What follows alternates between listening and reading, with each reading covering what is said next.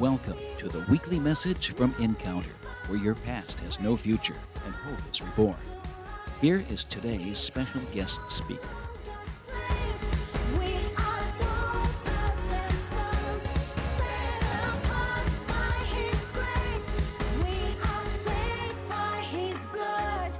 Aligns with some core values that I have. I, I believe that God is always desiring to speak to his people. I think that it is his will that we, in all of our ways, everybody say all, all of our ways acknowledge him. And it, it, it, it, really doesn't matter whether you're, you're, you're seeking him about what you preach on Sunday or how do I get my car fixed. Okay?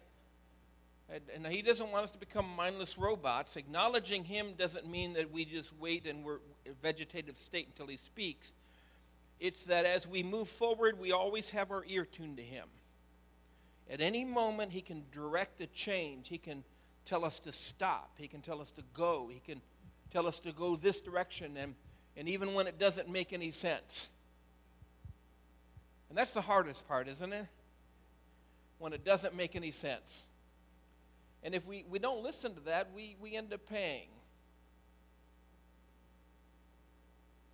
And um, I, I, so I, it's a core value of mine that, that that's, that connection between you and God through the Holy Spirit and Him speaking to you is what He's building His church on. Is that, that basis, His ability to communicate with anybody and everybody He wants to. You can even be a donkey and he can use you. Amen? And at the same time, I believe that his desire is to have more than one voice that speaks to a church. It's never been the, it's never been the design of God that, that, that all that the body knows is what comes from the pastor. It's never been. That's never been his design. He has multiple voices multiple giftings that he wants to use. And, and so the Lord put on my heart something, it's simply called Five Minutes of Fire. And uh, we have a number of individuals, even beyond the number going to be ministering today, that are a part of this body. And um, um, I've engaged these individuals and asked them to get a five minute sermon ready. Five minutes, okay? and um, they're, they're not team preaching. They're not trying to add on what the pr- previous person preached. Uh, they don't know what the other person is preaching about. It's five minute sermons, okay? I've got a timer that's going to go off when their time is up, and they're to stop. And I've already told them, don't ask me for more time. The answer is no, okay? You can finish your sentence and the answer is no. Sit down and be quiet and let the next person speak. Um, because I believe that real ministry is, is not performance, it's not a performance. I believe that, that genuine ministry should be an outgrowth of who you are. That's why you can be in season and out of season instant because it's, it's not something you prepare for, it's something you are. How many know what I'm saying? It should just and, and I believe that, that those who are called to the ministry, God is always speaking a fresh word to them. There's always something bubbling up, something always, just always right there, okay? And, um, and so, with, that idea, we're, we're going to start five minutes of fire today. And uh, the timer will start the moment they hit this pulpit. When they hear it off, go off, they're stopping, and the next one's coming. Come on, Jeff. Batter up. You're the leadoff hitter.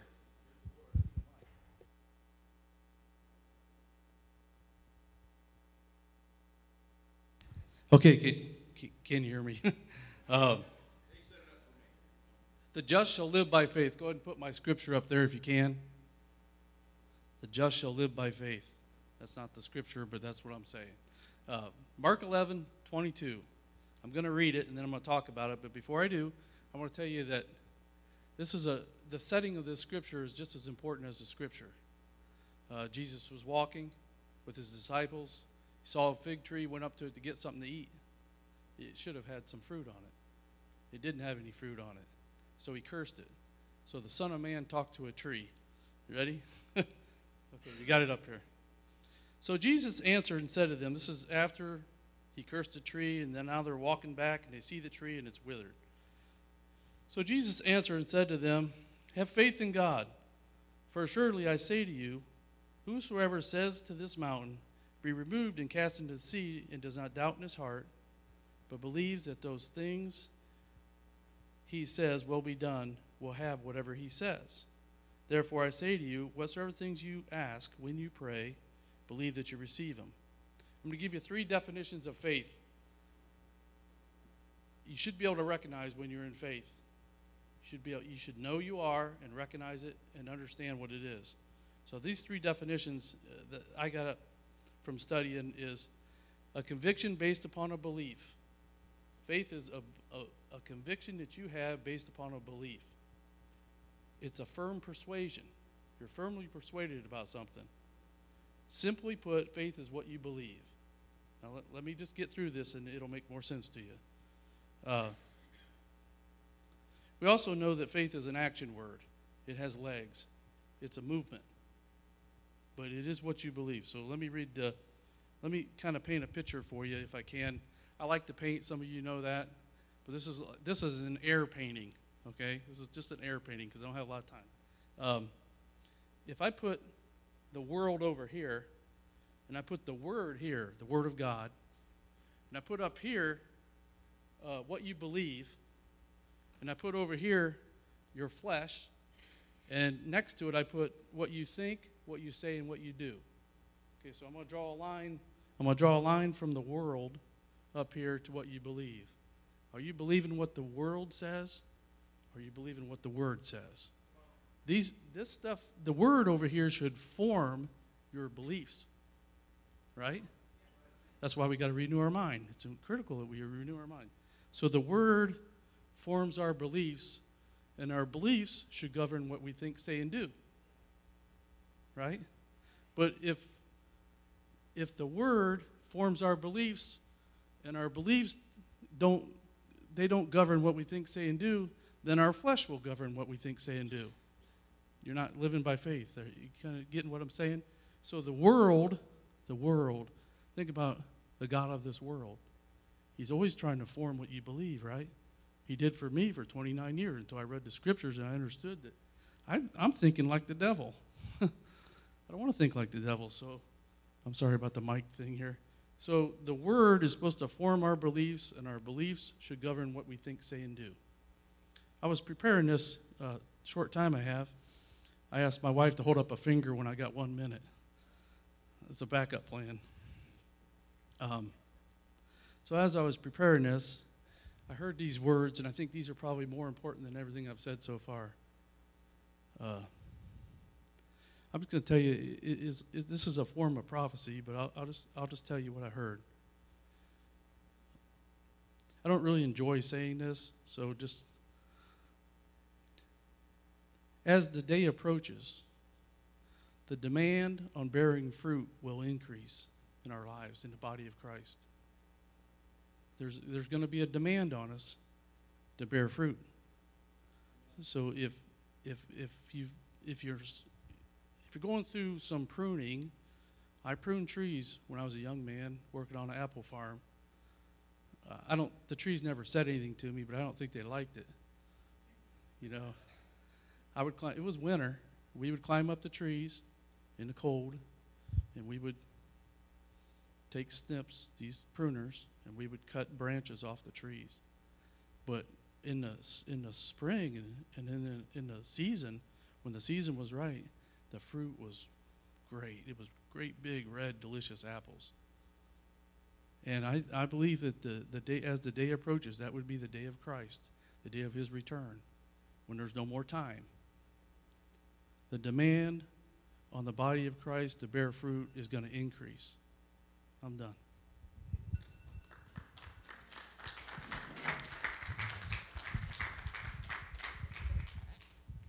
All right.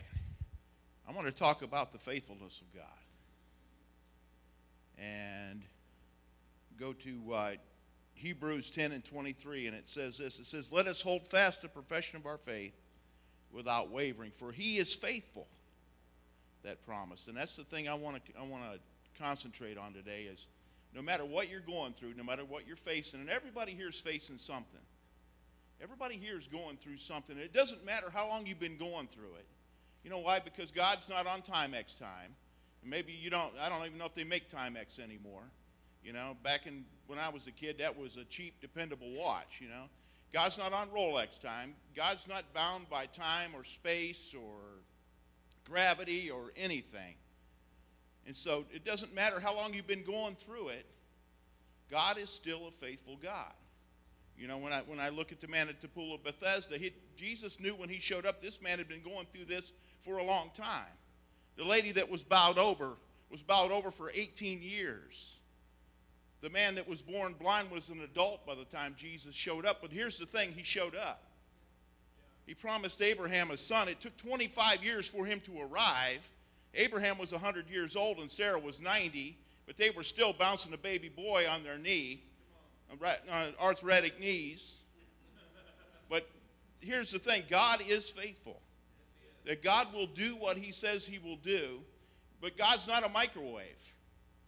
You know, you can't put your prayer request in a microwave and push the button and set it on a minute or set it on five minutes or set it on 10 years or 20 years and expect God to do that. I, I see that the problem nowadays is, is we've forgotten how to wait upon the Lord. You know, the Bible says, They that wait upon the Lord shall renew their strength. They shall mount up with wings as eagles. They shall run and not be weary, and they shall walk and not faint. But we've forgotten how to wait upon the Lord, and, and, and we kind of treat God like a, like a microwave. You know, you can put popcorn in. Three minutes later, you got popcorn. You get instant potatoes, instant pudding.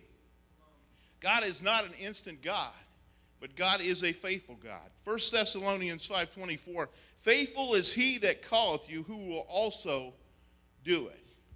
God will do it. If God has made a promise to you, God will keep his word. He will keep his word. You look at the plan of salvation, it was made before the foundation of the world. Jesus is the lamb that was slain before the foundation of the world. Thousands of years later, Jesus is born, and then he had to wait another 33 and a half years until Jesus went to the cross. But the last thing he said was, It's finished. It took, that was a long time for it to show up, but guess what? With God, it will show up. The Bible says God is not a man that he should lie, neither the Son of Man that he should repent. I love how it says, says this. It says, Hath he said, and shall he not do it? Hath he spoken, and shall he not make it good?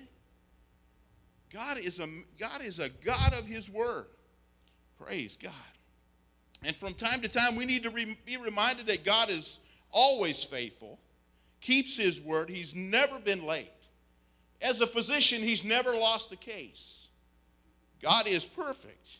You know, God is so cool. He always knows the right thing to say at just the right time. He knows when to show up in the middle of your mess just at the right time and instantly turn things around for you. And he did that for me recently. Proverbs 15 and 23 says this A word spoken in season, how good is it?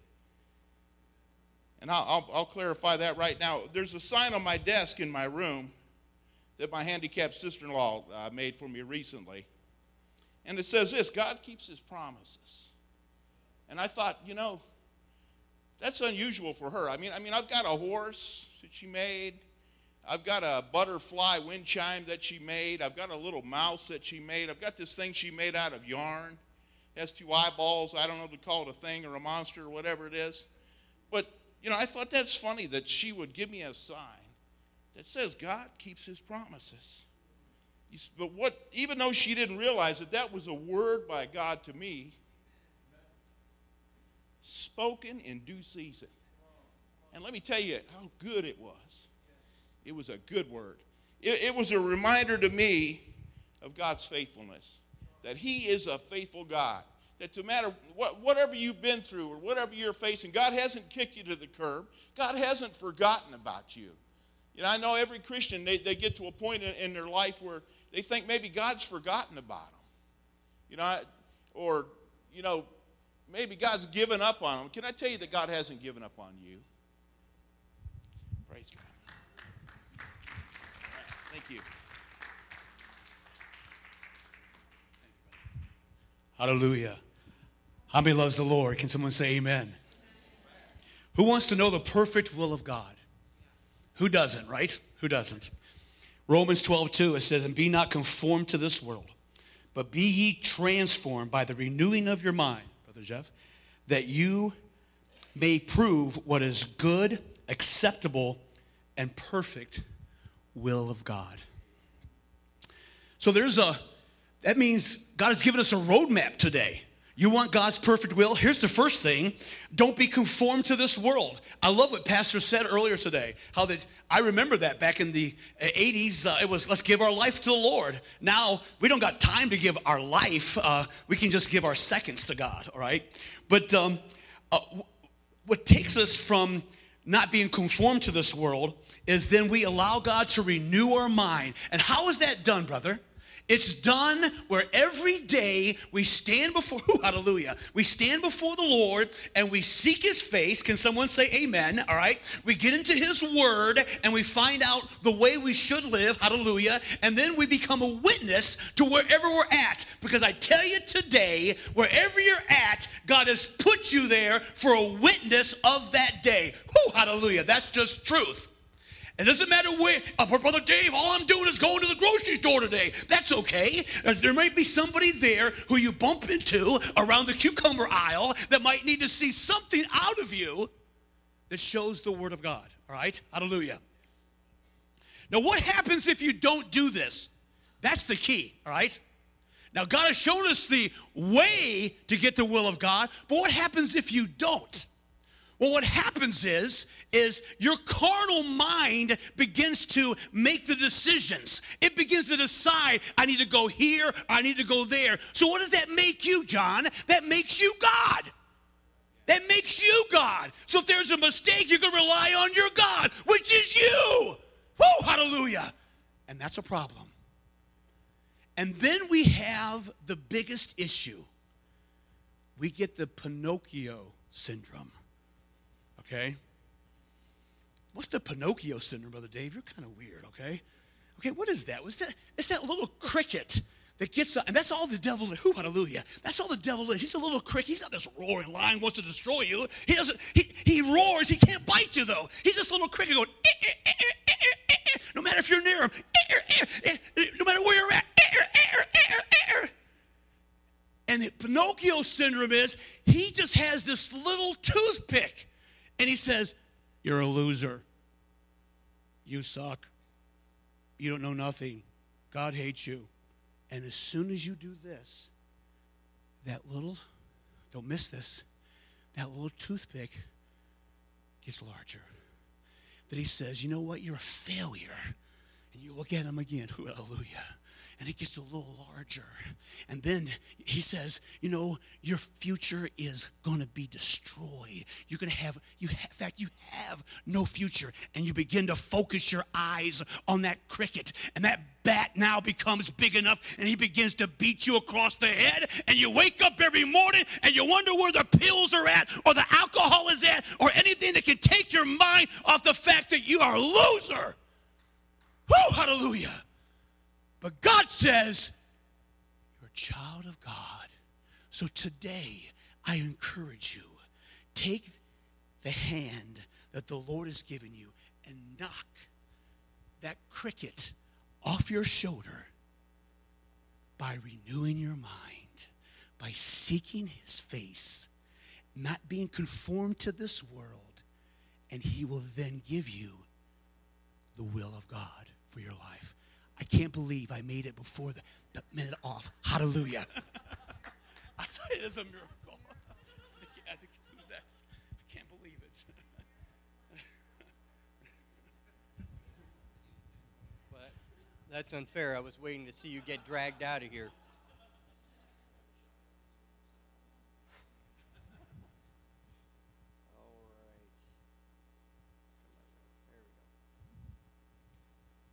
Uh, all right. God is good. I want to paint a, a slight picture for you. I'll try. My hope is to be done before the bell too, because I always had that fear of trying to have enough or get enough to fill time. Um, I want to paint a picture. If you ever gone to um, a park or a playground and you've seen the paths or places around the equipment, it's all worn down. There's no grass, there's no plants, there's nothing. It's just packed dirt. Um, also, put this. This will help a little bit as well. If you look back to the Dust Bowl, the Midwest Dust Bowl we had here in this country, nothing grew. It was just dirt. Everything was dusty. You have that same thought in your head, right? Everybody with me? All right. Dry and fallow ground. Fallow is basically what they would do to renew the dirt, renew their crops. They would actually till the land, but they wouldn't plant anything, and it was just left. Well, if you look at that same thing that happened in the Dust Bowl, they actually planted, there was just no water.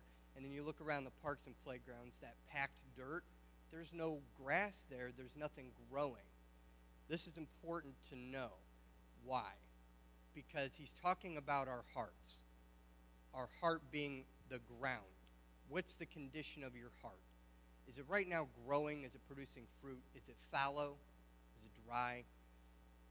God kind of gave me that picture of just that dirt being hard and packed, and there was nothing growing there. And then when I tried to figure out what that meant, I got this scripture when I looked for it. It's Hosea 10 12. You guys have already seen that, so we're good. All right. Sow for yourselves righteousness, reap in mercy. Break up your fallow ground, for it is time to seek the Lord, till he comes and rains, righteousness on you. This is really cool. Sow for yourself righteousness. What is that? I don't have this scripture up here, JJ, so don't put it up. Philippians 4 8. Finally, brethren, whatever things are true, noble, just, pure, lovely, good report, virtue, praiseworthy, meditate on these things. That's your seed. That's what you have to sow. How do you sow? You go to Him and you ask Him and you meditate on those things. You get it out of the words, you get it out of communicating with Him, and now you have what you sow. Reap in mercy.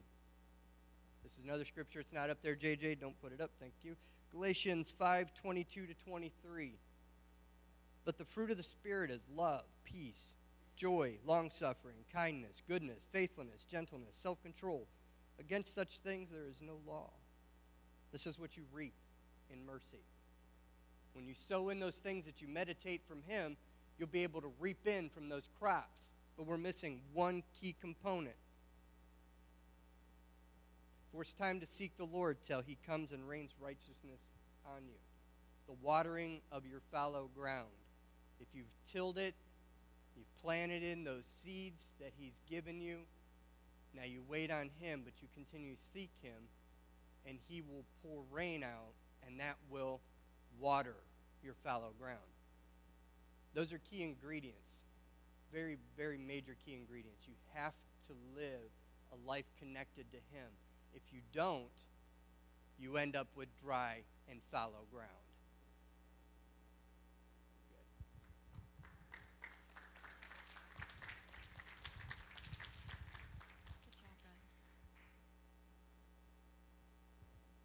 Praise God. So, Pastor didn't know that God had already been talking to me about the fire, and he named this Five Minutes of Fire.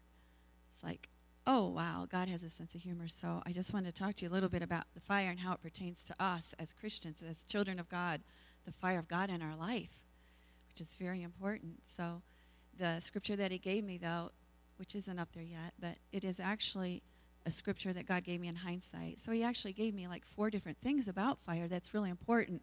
I don't have time to tell you all four things. I wish I did. So I'm going to focus on the two that I feel like the Holy Spirit had put his finger on for this morning. And uh, several days ago, I was trying to do this bonfire, like I said, and it wasn't going well. And God started talking to me. I love it when He does that. Oftentimes, my life lessons aren't just for me, they're to share. And so that's what one of these things are. And I just really love how He talks to me sometimes. He's just so, He's so candid and so frank. But He just simply said uh, a couple things to me and asked me a question. I'm waiting for my scripture because the scripture is really important. So in Matthew 22, 36 to 40, this is what he gave me in hindsight. Somebody said, Teacher, which is the greatest commandment in the law? Jesus said to him, You shall love the Lord your God with all your heart, with all your soul, and with all your mind. Everyone has heard this scripture many times. And this, the first and great commandment, and the second is like it, which is his way of saying it's just as imp- important as the first one. You shall love your neighbor as yourself. And I just uh, think that's really something that we forget as Christians. We want to love God with all our heart, but we forget about, you know, the cross was made in a shape that I think is a good visual for this scripture because the very first scripture, loving God, loving Jesus with all our heart and everything that's in us, is this part of the cross up and down. So I'm going to leave you with this visual and then I'm going to go on to the fire. And the second part of the cross that goes extends outward, where his hands extended outward and where our arms are supposed to extend outward to our fellow man, is the second one, loving your neighbor as yourself. So the first thing God spoke to me uh, is He says, Do you see the smoke? I was making a lot of smoke because I wasn't doing too good. He said, and I said, Yes. And he said, he said, and we've all heard this. He said, Where there's smoke, there's fire.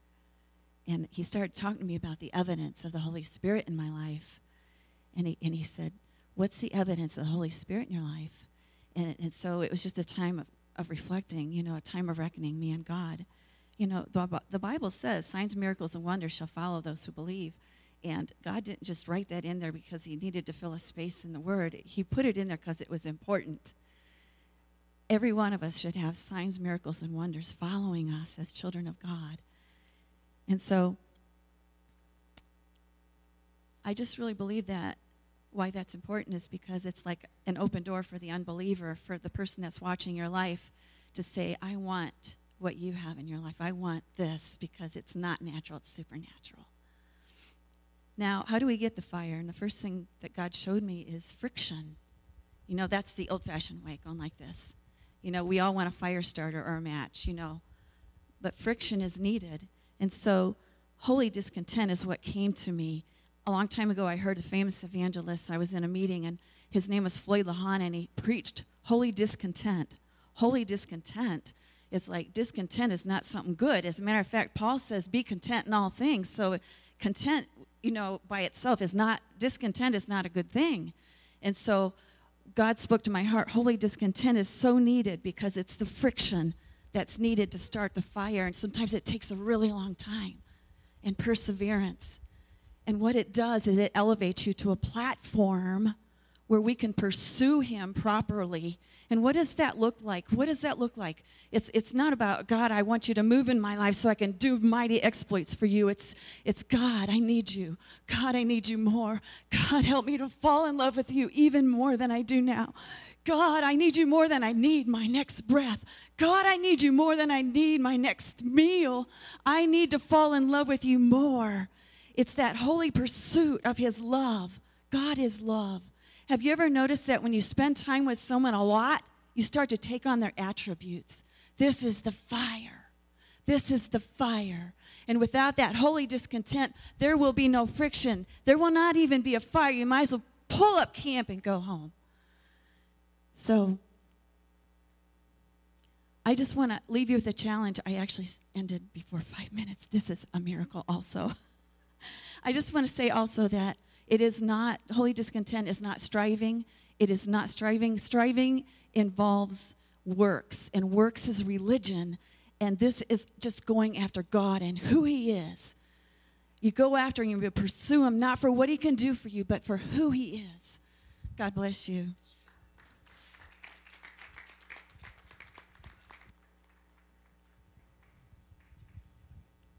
Praise the Lord. Would you stand to your feet this morning, church?